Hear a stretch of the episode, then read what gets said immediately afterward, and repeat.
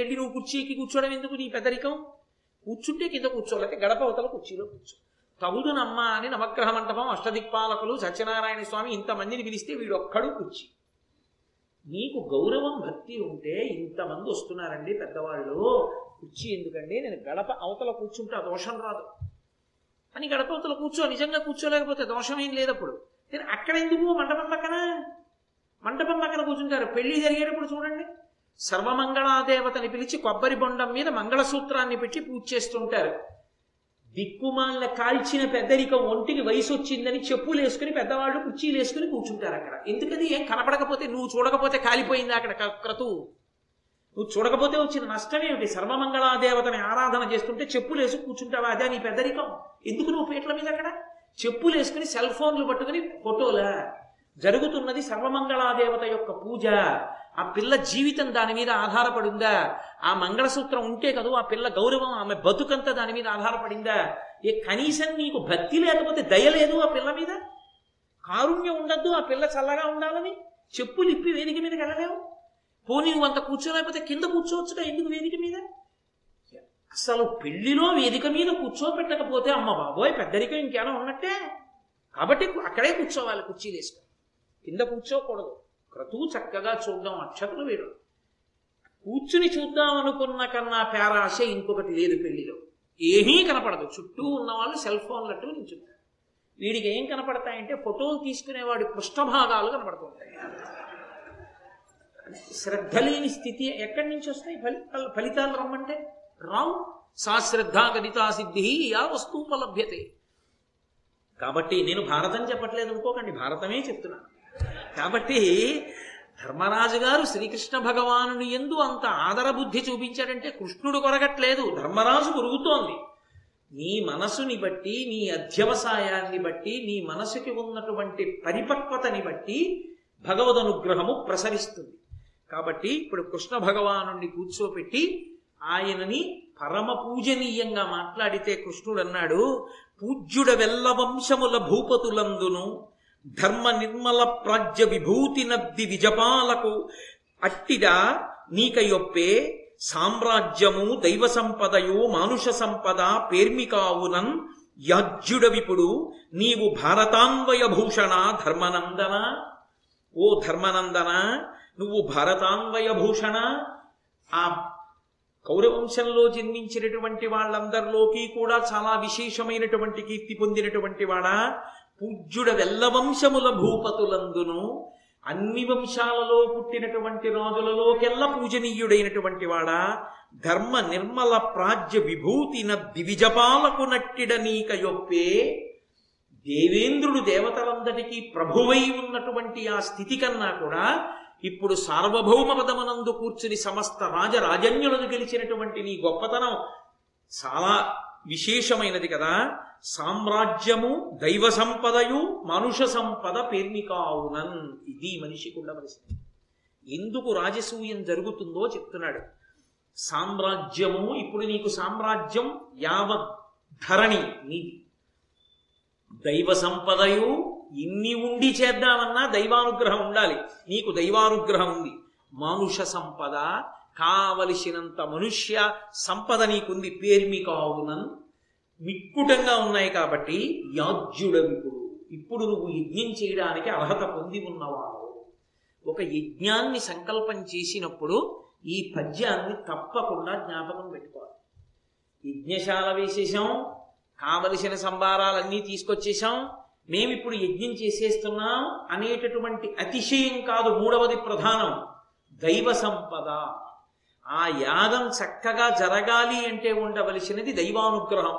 దైవానుగ్రహాన్ని పొందడానికి ఒకే ఒక్క మార్గం ఇలా వినయంతో తల ఉంచి చిత్తశుద్ధితో పరమేశ్వరుడికి నమస్కారం చేయడం.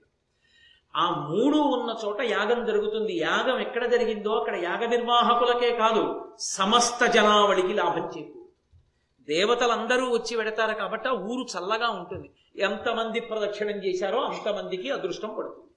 కాబట్టి ఇప్పుడు నువ్వు చక్కగా ఈ యాగాన్ని నిర్వర్తించు అన్నాడు కృష్ణ పరమాత్మ.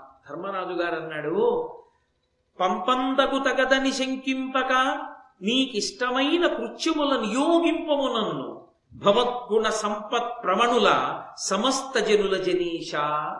జనీష నువ్వయ్యా జనులకందరకు ఈశ్వరుడివి.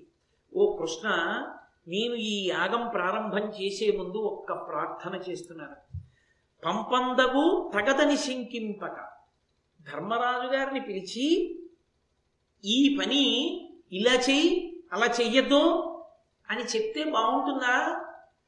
అని అనుకో కుసుమా నేను చెయ్యకూడని పని చెయ్యొద్దని ఎలా చెప్తావో నీ చెయ్యవలసిన పని చెయ్యనప్పుడు అది చెయ్యి అని చెప్పడంలో కూడా ఉపేక్షించకుసుమా అది పైకి చూసే వాళ్ళందరికీ అలాంటి పని చెప్పచ్చండి ఆయనకి? ఏంటంటే అలాంటి పని చెప్తున్నారు?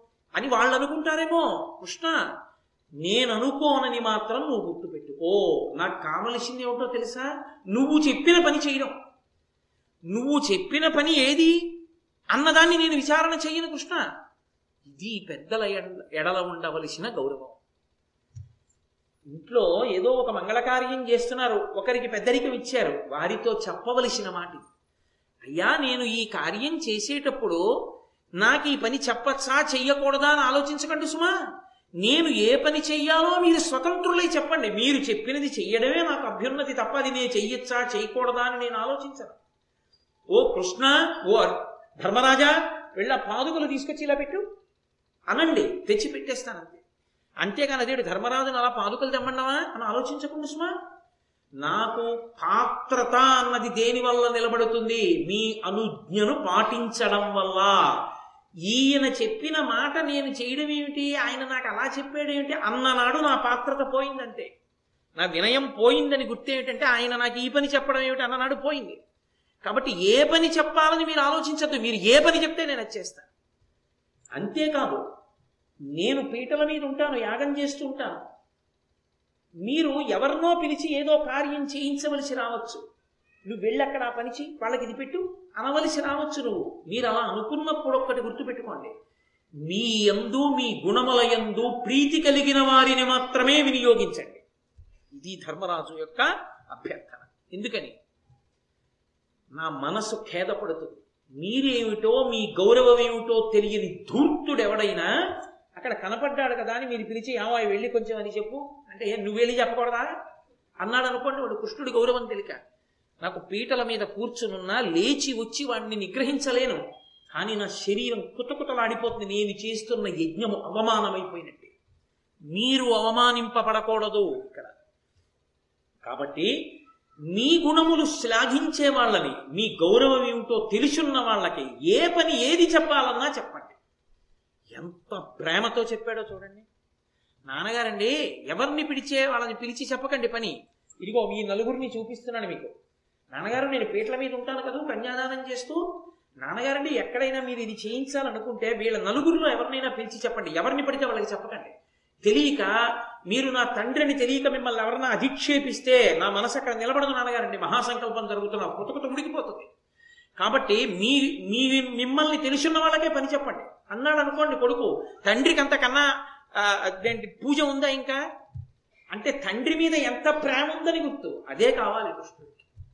ఉంటే కదండి పైకి వచ్చేది మెట్ట వేదాంతం అని ఒక మాట ఉంటుంది మనసులో ఉండాలి కానీ పూజ ఎందుకండి అంటాడు. నీ కొడుకు మీద ప్రేమ ఉండాలి కానీ వాడికి అన్నం పెట్టడం ఎందుకండి? వాడికి బట్టలు కొనడం ఎందుకంటే ఆగుతావా? ఏమి నీ కొడుకు మీద ఉంటే వాడికి బట్టలు కొంటున్నావు? వాడికి మోటార్ సైకిల్ కొంటున్నావు? వాడికి మంచి అన్నం పెడుతున్నావు? ఎక్కడో హైదరాబాద్లో ఉంటే కొత్తపల్లి కొబ్బరి వచ్చాయిరా అని చెప్పి అట్టపెట్టిలో పెట్టి బస్సుకిచ్చి పంపిస్తున్నావు? ఏ నీ కొడుకు అయితే ప్రేమ అయితే చేస్తావా? ఈశ్వరుడికి అయితే మనసులో ఉంటే చాలా. ఏ కొడుకు కూడా అలా పెట్టుకో మనసులో. కొడుక్కి పెడతాట ఈశ్వరుడికి పెట్టట మెట్టవేద. లేదని చెప్పడు ధూర్తతనం వాదన అక్కర్లేని విషయాల్లో ప్రవేశించడం. కాబట్టి మహానుభావుడు ధర్మరాజు మాట్లాడేటంటే అంత అందంగా అని చెప్పి నకులుణ్ణి పిలిచి నువ్వు స్వయంగా వెళ్ళి పెద్దనాన్నగారు ఉన్నారు ధృతరాష్ట్రుడు. పెద్దనాన్నగారిని తాతగారు ఉన్నారు భీష్మాచార్యుల వారు అన్నదమ్ములు ఉన్నారు దుర్యోధన దుశ్శాసనులు. అంతేకాదు మహాపూజనీయులు. ఎవరు కనపడితే ఉత్తర క్షణంలో మనం వారికి ఎడం చేతి వైపు మన కుడి చేతి వైపున ఉంచి తిరగాలో అంతటి మహాపూజనీయులైనటువంటి ద్రోణాచార్యుల వారు కృపాచార్యుల వారు ఉన్నారు. వాళ్ళు మన గురువులు. వాళ్ళకి శుభలేఖ వేసి ఏదో కబురు చేయడం కాదు. నువ్వు స్వయంగా వెళ్ళి రథాలు పట్టుకెళ్ళి వాళ్ళని ఎక్కించి తీసుకురా. మీరు వచ్చేయండి చెప్పడం కాదు. ఒకరిని తీసుకెళ్ళడంలో అంత గౌరవం ఉండాలి. అది గౌరవం అంటే అది మర్యాద అంటే. దానికి ప్రసన్నుడయ్యేది గురువు. నువ్వు మిగిలిన వాళ్ళని రమ్మని కబురు చేశాడు. ఎవరిని? సమస్త ధరామండలమనందున్న చాతుర్వర్ణముల వారిని రమ్మన్నాడు.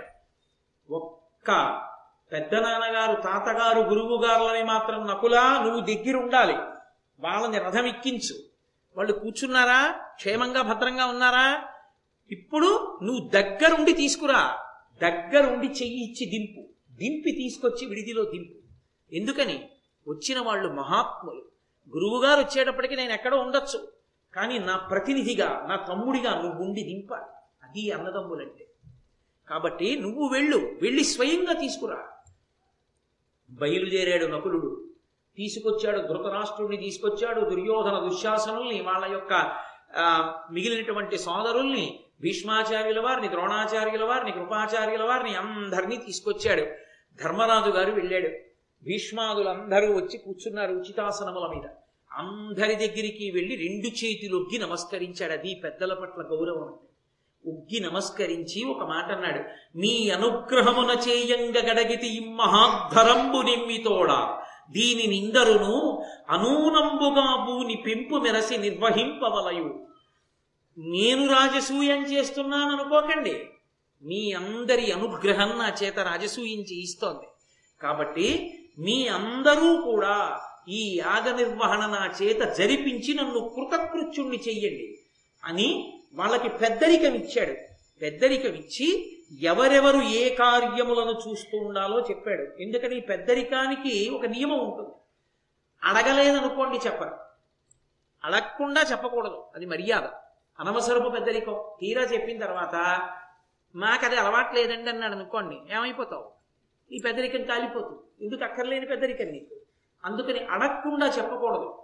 మహానుభావుడు స్వామి హనుమకి తెలుసు. మతంగ మహర్షి ఉన్నటువంటి ఋష్యమూక పర్వతం మీదకి వెళ్ళిపోతే వాలి చచ్చిపోడు ఆ సుగ్రీవుడు చచ్చిపోడు వాలి అక్కడికి రాడని. తెలుసునా చెప్పలేదు. సుగ్రీవుడు పరిగెడుతున్నాడు తాను పరిగెత్తాడు. భూమండలం అంతా తిరిగి వచ్చేసాడు తిరిగి వచ్చేసిన తర్వాత ఆఖరణ ఓ సందర్భంలో అడిగాడు వాలి ఆ సుగ్రీవుడు. ఏమి ఎందుకు చెప్పలేదు ఈ విషయం? ముందే నాకు అని అడిగాడు. నువ్వు అడగలేదు కదా. అడగాలి. పెద్దల దగ్గరికి వెళ్ళినప్పుడు అడిగి నిమంత్రణం చేసుకోవాలయ్యా మీరు ఈ మాకు ఈ కార్యాన్ని మీరు లేని నాడు ఎలా జరుగుతుంది? మీరు నిర్వహించండి అని చెప్పాలి. కాబట్టి భీష్మునికి ద్రోణునికి ఇచ్చాడు అధికారం. ఇది పెద్దరికం. మహాభారతాన్ని చూసి నేర్చుకోవాలి. భీష్మద్రోణులకి ఈ పనులు చెయ్యండి అని చెప్పలేదు. కార్యాకార్యముల ఎందు ఆజ్ఞ చేసే అధికారము ఇది. ఎందుకని? ఇంటి పెద్దవాడు వంశ పెద్ద తాతగారు భీష్మాచార్యుల వారు. తాతగారు మీ పని ఏమిటో తెలుసా? అలా కూర్చుని కార్యాకార్యముల యందు శాసనము. ఒరే ధర్మజా ఈ పని చెయ్యి. ఒరే ధర్మజా ఈ పని చెయ్యకు. ఈ రెండిటిని చెప్పడం మీ అధికారం. కులమునందు తన కుటుంబమునందు పెద్దవాడైన భీష్ముడికి అధికారం ఇచ్చాడు గురువైన ద్రోణుడికి అధికారం ఇచ్చాడు గురువు అధికారి అలా చెప్పడానికి గురువుగారు మీరు కూడా కార్యాకార్యముల ఎందు నన్ను ఆజ్ఞాపించండి. ఇది చెయ్యి ఇది వద్దు మీ ఇష్టం. మీరిద్దరూ ఎవరైనా చెప్పారనుకోండి ఇప్పుడు ఎందుకులేండి అన్న మాట నేననే సమస్య ఉండదు. అందుకని మీది కార్యాకార్యముల ఎందు ఆజ్ఞ. దానమునందు నేను ఎవరికి ఏది దానం చెయ్యాలి ఎంత దానం చెయ్యాలి ఎవరి పాత్రత ఎంత ఎవరి అర్హత ఎంత ఎవరికి ఎంతంత నేను ఇవ్వాలి నిర్ణయించే అధికారం కృపాచార్యుల వారి ఎందుకని? అపాత్రునకు దానం వెళ్ళకూడదు. పాత్రత అపాత్రత నిర్వహి నిర్ణయించగలిగిన వాడు గురువు. కాబట్టి కృపాచార్యుల వారికి ఇచ్చాడు. ఎవరికి ఎంత దానం చెయ్యాలో మీరు చెప్పండి. అంత దానం చేస్తాను. పదార్థ వినియోగం విదురుడు ఎందుచేత? మహాధర్మాత్ముడు. నీతి విశారదుడు. కాబట్టి యజ్ఞం జరిగేటప్పుడు ఏ పదార్థం ఎంత వెయ్యాలో అంత వెయ్యాలి. ఎందుచేత అంటే అందులో గమ్మత్తు ఉంటుంది. సందర్భాన్ని బట్టి సమయాన్ని బట్టి వాడవలసిన పరిస్థితుల్ని బట్టి అక్కడ ఉన్న పరిస్థితుల్ని బట్టి పదార్థాన్ని మారుస్తారు. ఒక యాగం చేసేటప్పుడు యాగ సంకల్పానికి యాగం జరిగే రోజుకి మధ్యలో ఆ యజ్ఞం చేస్తున్నటువంటి కర్త యజమాని శత్రువుల యొక్క బాధని ఎదుర్కొంటున్నాడు అనుకోండి ఆ వాడే పదార్థంలో ఒకటి కలుపుతారు. అది ఏమిటో ఇప్పుడు మీకు నేను ప్రకటనంగా చెప్పవలసిన అవసరం లేదనుకోండి. ఎందుకంటే ఎవరికి వాడు ఎవరినో శత్రువుగా భావించి యాగాలు మొదలు లేనిపోని కూడా ఒక ప్రత్యేక పదార్థాన్ని కలిపి ఆ పదార్థంతో యాగం చేస్తారు. యాగం చేస్తే శత్రువులు పడిపోతారు. వాళ్ళు బలహీనులైపోతారు వాళ్ళ వాళ్ళు ఇక విజయం సాధించలేరు. ఆ పదార్థాన్ని వాడతారు యజ్ఞంలో. అది నీతిశాస్త్ర విశారదుడైనటువంటి విదురుడికి తెలుసు. ధర్మబుద్ధి కలిగినటువంటి తెలిసి వాడడం తప్పు. ఎందుకో తెలుసా? నాకు ఇవాళ ఎవరినో చూసి కోపం వచ్చి వాడు నా శత్రువుని ప్రకటించేశాను అనుకోండి యాగం చేసేశాను. వాడు పడిపోయాడు దెబ్బతిన్నాడు. ఆ తర్వాత వాడిని చూడడానికి వెళ్ళా సంతోషంగా. వాడు ఏమయ్యా రెండు రోజులో మూడు రోజుల నుంచి నీ దగ్గరికి రాలేకపోయాను. ఎందుకు రాలేకపోయానో తెలుసా? ఈ ఇబ్బంది వల్ల రాలేకపోయాను. బాగా జరుగుతోందా యాగం? అని అడిగాడు. అయ్యయ్యో వాడు నా మీద కక్ష పెట్టుకున్నాడు అనుకున్నాను పాపం ఇంత ఇబ్బందిలో ఉన్నాడా అని బాధపడ్డాడు. ఇప్పుడు ఏం చేయాలి? చెయ్యి దాటిందా? అందుకే అలా చెయ్యొచ్చు చెయ్యకూడదు. అటువంటి తప్పుడు పని చేయకూడదు ఇప్పుడు ఇంతవరకు అవసరం ధర్మాధర్మములు తెలుసున్నవాడు తప్ప పదార్థ వినియోగం చేయడానికి అధికారి కాడు. అందుకే విదురుడికి ఆ అధికారం ఇచ్చాడు. ఇచ్చి కానుకలు వచ్చిన ఉంటాయి. వచ్చినటువంటి వాళ్ళు సమస్త భూమండలం నుంచి రాజులు వస్తారు ఇది ధర్మరాజు గారి రాజకీయ వ్యూహ రచన నిపుణ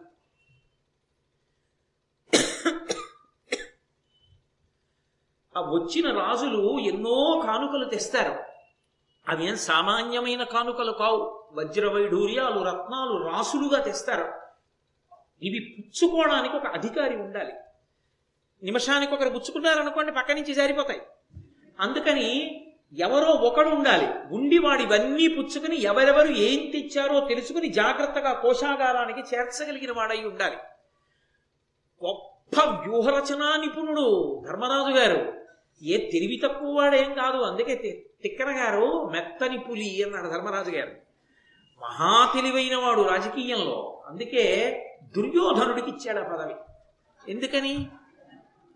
ఎప్పుడూ ఏదో ఒకటి ఏడుస్తుంటాడు. ఏడవడానికి బాగా అవకాశం.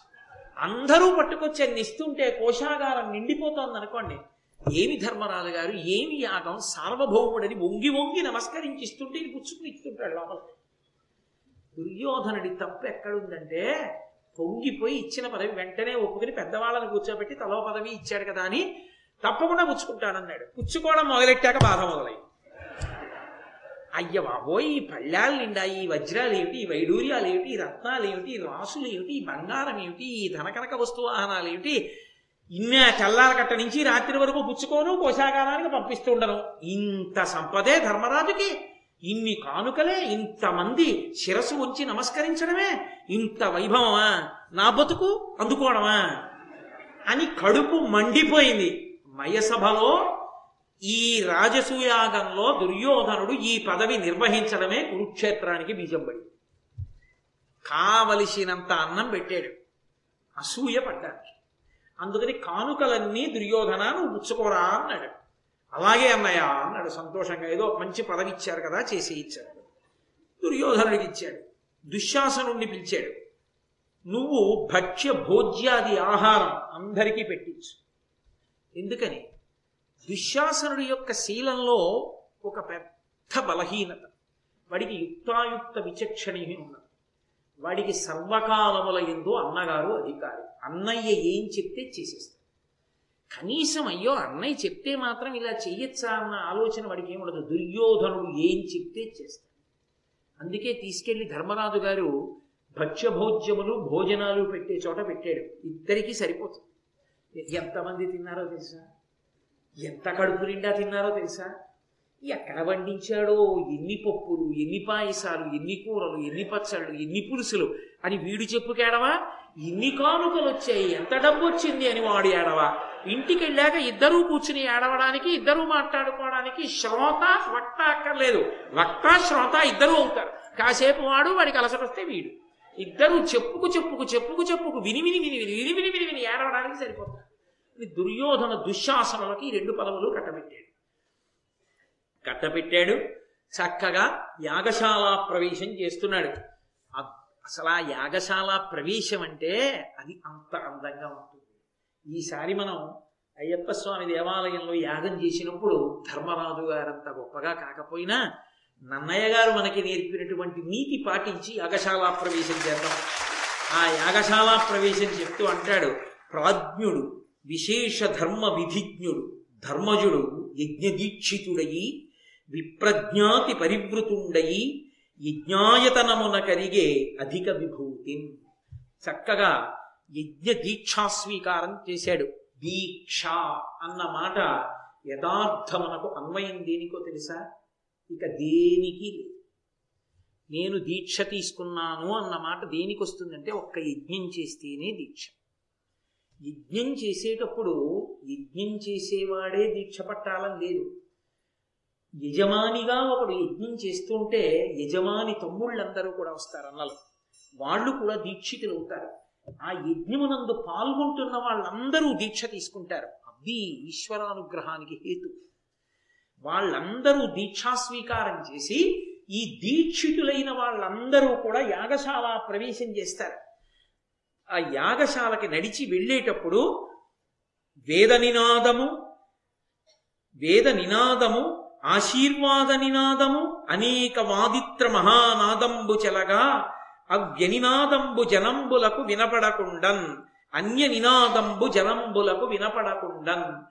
ఆ వేద ఆ యాగశాల ప్రవేశం చేస్తుంటే ఆ ఋత్విక్కులందరూ గట్టిగా వేదం చదువుతుంటే ఒక పక్క వేదమంత్రాల యొక్క ఘోష ఒక పక్క ఆశీర్వాద నినాదము చక్కగా కొంతమంది బ్రాహ్మణులు పెద్దలు అందరూ కలిసి ఆశీర్వచనం చేస్తుంటే అనేక వాదిత్ర మహానాదంబు చెలగా అనేకమైనటువంటి మంగళవాయిద్యములు మోగుతుంటే మంగళవాద్యముల యొక్క ఘోష పైకి వినపడుతుంటే అన్యనినాదంబు జనంబులకు వినపడకుండన్.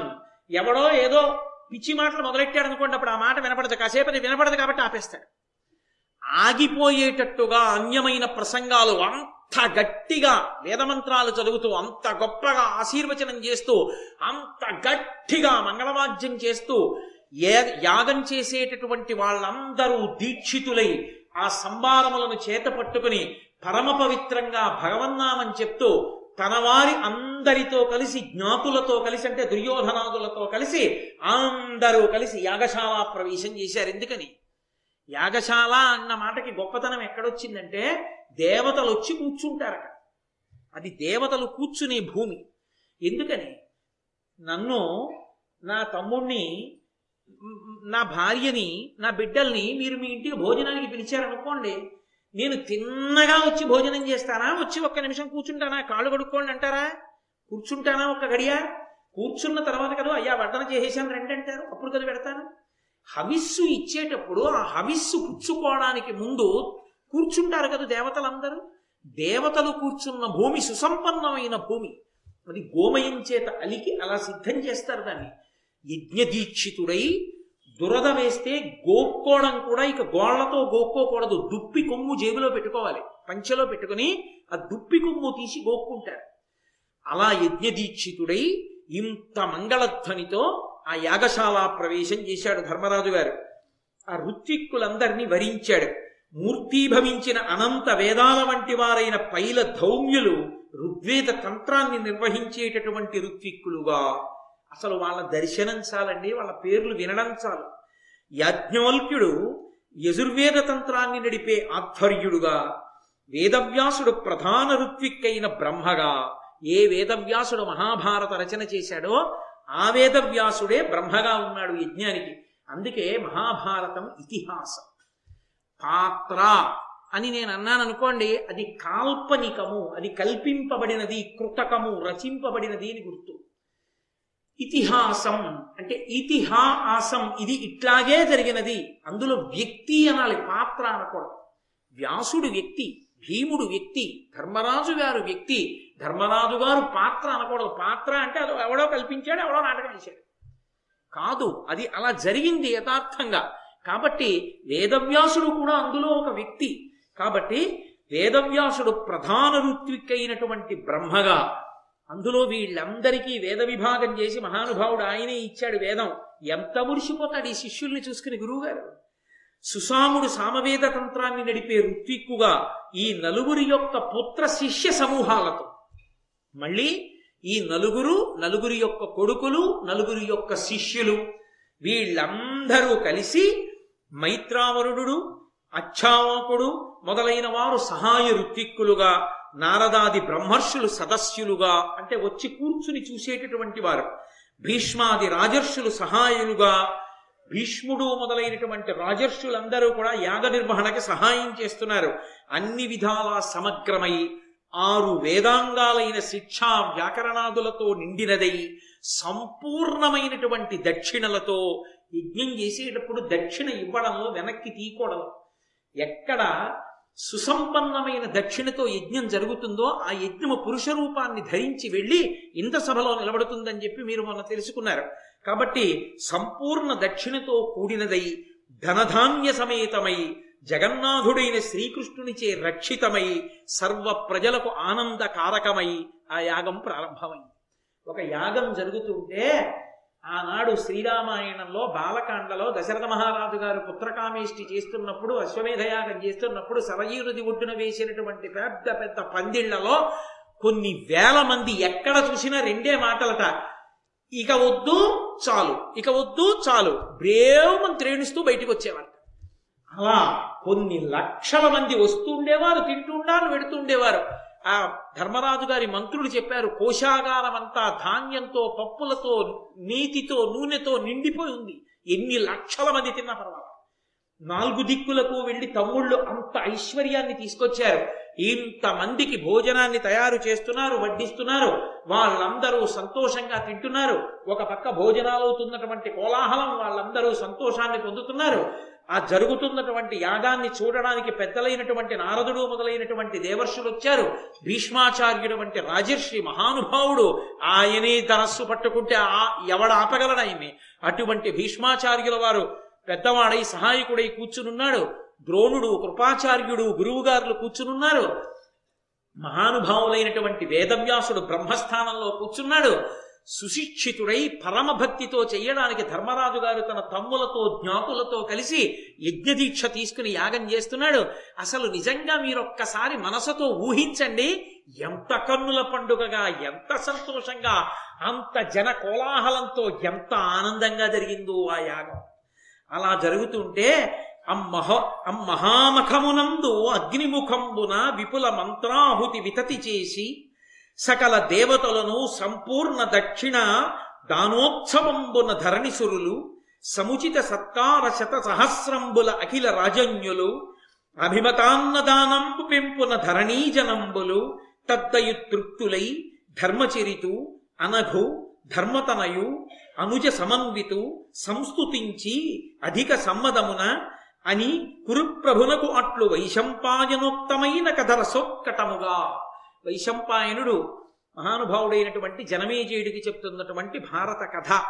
ఆ జరుగుతున్నటువంటి యాగంలో ఆ మహామఖమునందు అగ్నిముఖంబున విపుల మంత్రాహుతి వితతి చేసి ఆ హోమగుండంలో అగ్ని పొగ లేకుండా ప్రజ్వరిల్లుతుంటే వేదవ్యాసుడు వంటి మహర్షులు ఆ పైలుడు మొదలైనటువంటి వేదవేత్తలు వీళ్ళందరూ కూర్చుని సుస్వరంతో వేదమంత్రాలు చెప్తూ స్వాహాకారంతో పిలుస్తుంటే ఒక్కొక్క దేవత వచ్చి చెయ్యి చాపుతుంటే అగ్నిలోకి హవిస్సు నెయ్యి సమిధ వేస్తుంటే వాటిని పుచ్చుకుని దేవతలందరూ సంతోషంగా వెళ్ళిపోతున్నారు ఇంత గొప్ప మంత్రాలు స్వాహాకారంతో చెవుల్లోకి వినపడుతుంటే సకల దేవతలను సంపూర్ణ దక్షిణ దానోత్సవంబున ధరణిసురులు దేవతలందరూ అలా ప్రసన్నులైతే ఒక పక్క వచ్చినటువంటి బ్రాహ్మణులందరికీ కృపాచార్యులు వారు వారి వారి శక్తిని బట్టి ఎంతంత దానం చెయ్యొచ్చని నిర్ణయం చేశారో దానికి కొన్ని రెట్లు దానం ధర్మరాజు గారు చేస్తుంటే మహానుభావుడు ధర్మరాజు గారు ఏమి రాజసూయ మహాయాగం చేశాడయా?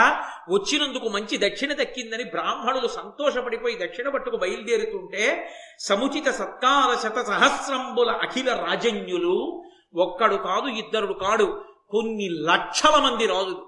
అంతమంది రాజులు అంత దాంభికంగా వాళ్ళ వాళ్ళ వేషాలు ధరించి మెడలో హారాలు వేసుకుని వాళ్ళందరినీ కూడా ఒక పక్క సత్కార సభ జరుగుతుంటే ఎక్కడెక్కడ నుంచో వచ్చినటువంటి రాజుల్ని ప్రీతి పురస్సరంగా వాళ్ళకి తరిగి తగినటువంటి సత్కారం చేసి వాళ్ళని పంపిస్తుంటే ఇంతమంది రాజులు కూర్చునుంటే వాళ్ళ రథాలు వాళ్ళ ఏనుగులు వాళ్ళ గుర్రాలు వాళ్ళ యొక్క సైనికులు వీళ్ళందరూ కూడా భోజనాలు చేసి సంతోషంగా నిలబడుంటే ఆ ఏనుగుల ఘీంకారాలు ఒక పక్క గుర్రాలు చేసేటటువంటి సకిలింపులు సైనికుల యొక్క సంతోషం ఏమి యాగానికి వచ్చాం ఏమి ధర్మరాజు ఏమి అద్భుతం అబ్బా రాజుగారు మనని తీసుకొచ్చారు మనం అదృష్టవంతులంరా అంటుంటే ఎక్కడ చూసినా ఎదురుగుండా అన్ని లక్షల మంది రాజులతో ప్రాంగణం నిండిపోతే వాళ్ళకి సత్కారం జరుగుతుంటే అభిమతాన్న దానంబు పెంపున ధరణీజనంబులు ఆ వచ్చినటువంటి సామాన్య జనులందరికీ కూడా వాళ్ళ వాళ్ళ కోర్కెలు తీరేటట్టుగా కొంతమందికి బట్టలు పెడుతున్నారు కొంతమందికి ఆభరణాలు ఇస్తున్నారు కొంతమందికి ఏవో కావలసినటువంటి ఆ వృత్తి విద్య చేసుకోవడానికి కావలసినటువంటి సంభారాలు ఇస్తున్నారు. ఆ వచ్చిన ప్రతివాడు ఏదో ఒక కానుక పుచ్చుకుని ఆ కానుకని చూసి ధర్మరాజు గారు ఎంత గొప్ప కానుక ఇచ్చాడ్రా? ధనం ఉన్నందుకు ఇది కదు నారదుడు మొదట చెప్పాడు. ధనం ఉన్నది ఎందుకయ్యా? దత్త సుఖము దాన్ని దానం చెయ్యాలి సుఖం అనుభవించాలి. ఉన్నది కారాగారం ఆ కోశాగారంలో పెట్టుకు దాచుకోలేదు. వచ్చిన వాళ్ళందరికీ ఋత్విక్కులకి ఇస్తున్నాడు బ్రాహ్మణులకు ఇస్తున్నాడు సామాన్య జనులకు ఇస్తున్నాడు రాజులతో సత్కరిస్తున్నాడు. ఇంతమందిని ఇన్ని రకాలుగా సత్కరిస్తుంటే ప్రజలందరూ మురిసిపోయి ఆ సంబారాలు పట్టుకుని వెళ్ళిపోతుంటే వీళ్ళకి వీళ్ళకి ఇవి ఇవ్వమని కృపాచార్యుల వారు నిర్ణయం చేస్తుంటే తదనుగుణంగా దాన ధర్మాలు జరుగుతుంటే దద్దయు తృప్తులై ధర్మచరితు వాళ్ళందరూ పరమతృప్తితో అబ్బా ఎటువంటి యాగానికి వచ్చాం అని అంత దూరం కనుచూపు మేర జనం ఒక పక్క భోజనాలు చేసేవాళ్ళు వస్తున్న వాళ్ళు భోజనాలు కడుతున్న వాళ్ళు ఆ వాహనాలకి ఆ జంతువులకి కావలసినటువంటి గ్రాసం సత్కారం పొందుతున్న రాజులు వెళ్ళి ధర్మరాజు గారికి నమస్కారం చేసేవాళ్ళు కానుకలు కట్టేవాళ్ళు పుచ్చుకుంటున్న దుర్యోధనుడు ఓ పక్క భోజనాలు ఓ పక్క భీమసేనుడు అబ్బబ్బబ్బా. ఈ ఐదుగురు పాండవులు శ్రీకృష్ణ పరమాత్మ భీష్మాచార్యుల వారు ద్రోణాచార్యుల వారు కృపాచార్యుల వారు. కర్ణుడు అశ్వత్థామ కన్నుల పండుగ ఏమి తేజోమూర్తులని మురిసిపోయి జనులందరూ వీళ్ళని చూస్తుంటే ఏమి ధర్మచరితుడు? నడవడి అంతా కూడా ధర్మమే కదా అంతటి మహానుభావుడి ధర్మరాజని ధర్మతనయుడు. సాక్షాత్తు యమధర్మరాజు గారి కొడుకు అనుజ సమన్వితుడు. ఇది అన్నదమ్ములంటే ఒక చేతి ఐదు వేళ్ళలా? నలుగురు తమ్ముళ్ళు నాలుగు దిక్కుల గెలిచొచ్చి మా అన్నగారిది రాజ్యం అని అన్నగారి పాదాల మీద పెడితే సార్వభౌముడై యాగం చేస్తుంటే మా అన్నగారిని చేతులు కట్టుకుని ధర్మనందనుడి వెనక నలుగురు తమ్ముళ్ళు ఇంత శక్తివంతులై కూడా ఒక్క మాట తేడా లేకుండా నిలబడి ఉంటే చూసినటువంటి జనులు సంస్థుతించి రధిక సమ్మతమున వాళ్ళందరూ పొంగిపోయి ఓహా పాండవుల యొక్క వైభవాన్ని చెప్పుకుంటుంటే భర్తతో కలిసి సతీ సహగమనం చెయ్యకుండా బ్రతికి కొడుకుల్ని పెంచి పెద్ద చేసినందుకు ప్రయోజకులైనటువంటి ఐదుగురు కొడుకుల యొక్క వైభవాన్ని చూసుకుని కుంతీదేవి మురిసిపోయి కళ్ళొత్తుకుని మీరు యమలోకంలో యమసభలో ఉన్నారని ఇంద్రసభకి పంపడానికి మీ కొడుకులు చూడండి ఎటువంటి యాగం చేస్తున్నారోనని ధర్ పాండురాజు గారిని తెలుసుకుని కుంతీదేవి తల్లి అయి అటువంటి సమర్థులైన కొడుకుల్ని కన్నందుకు మురిసిపోతుంటే విదురుడొచ్చి వాళ్ళ ధర్మాన్ని చూసి పరవశించిపోతూ అమ్మా నీ కన్న కడుపు పండిందంటుంటే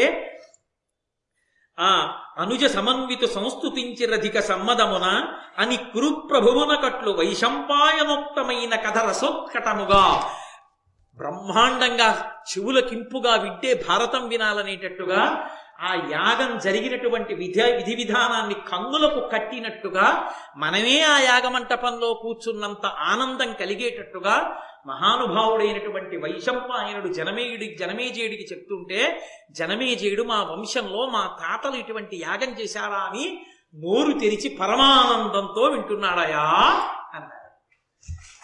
ఇవాళ ఇక్కడ వరకు మాత్రమే చెప్తాను. దీన్ని దాటి చెప్పను. ఎందుకు చెప్పను అంటే ఇక్కడ వరకు జరిగేటటువంటి యాగం ఒకలా ఉంటుంది పరమ సంతోషకరంగా. ఇది దాటిందనుకోండి శిశుపాలుడు ప్రవేశిస్తాడు. మళ్ళీ ఆ శిశుపాలుడు అసలు ఎందుకు వచ్చాడు ఏమా అల్లరి దీనికి వెడితే యాగశాలలో ప్రవేశించిన ఆనందానుభూతికి కించిత్ కొరత వస్తుంది.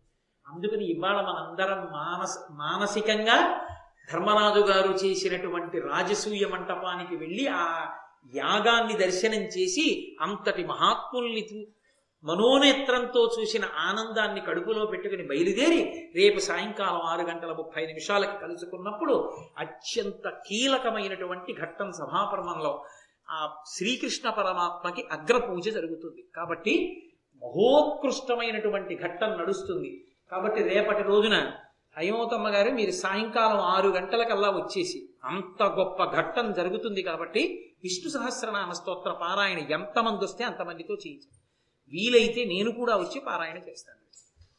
ఆ గోపాలకృష్ణ గారు రేపు మీరు శ్రీకృష్ణ భగవానుడి ఆలయంలో తులసితో చక్కగా పూజ చేయించండి. రేపు మహానుభావుడికి అగ్రపూజ జరిగేటటువంటి ఘట్టం. ఆయన అవతార విశేషాన్ని చెప్పేటటువంటి ఘట్టం. కాబట్టి రేపు ఆ తులసి ఎక్కువ పూజ చేయించండి. రేపు సాయంకాలం ఆరు గంటల ముప్పై నిమిషాలకు కలుసుకుందాం. రేపు ఆ మహోత్కృష్టమైనటువంటి ఘట్టాన్ని రేపు విందాం.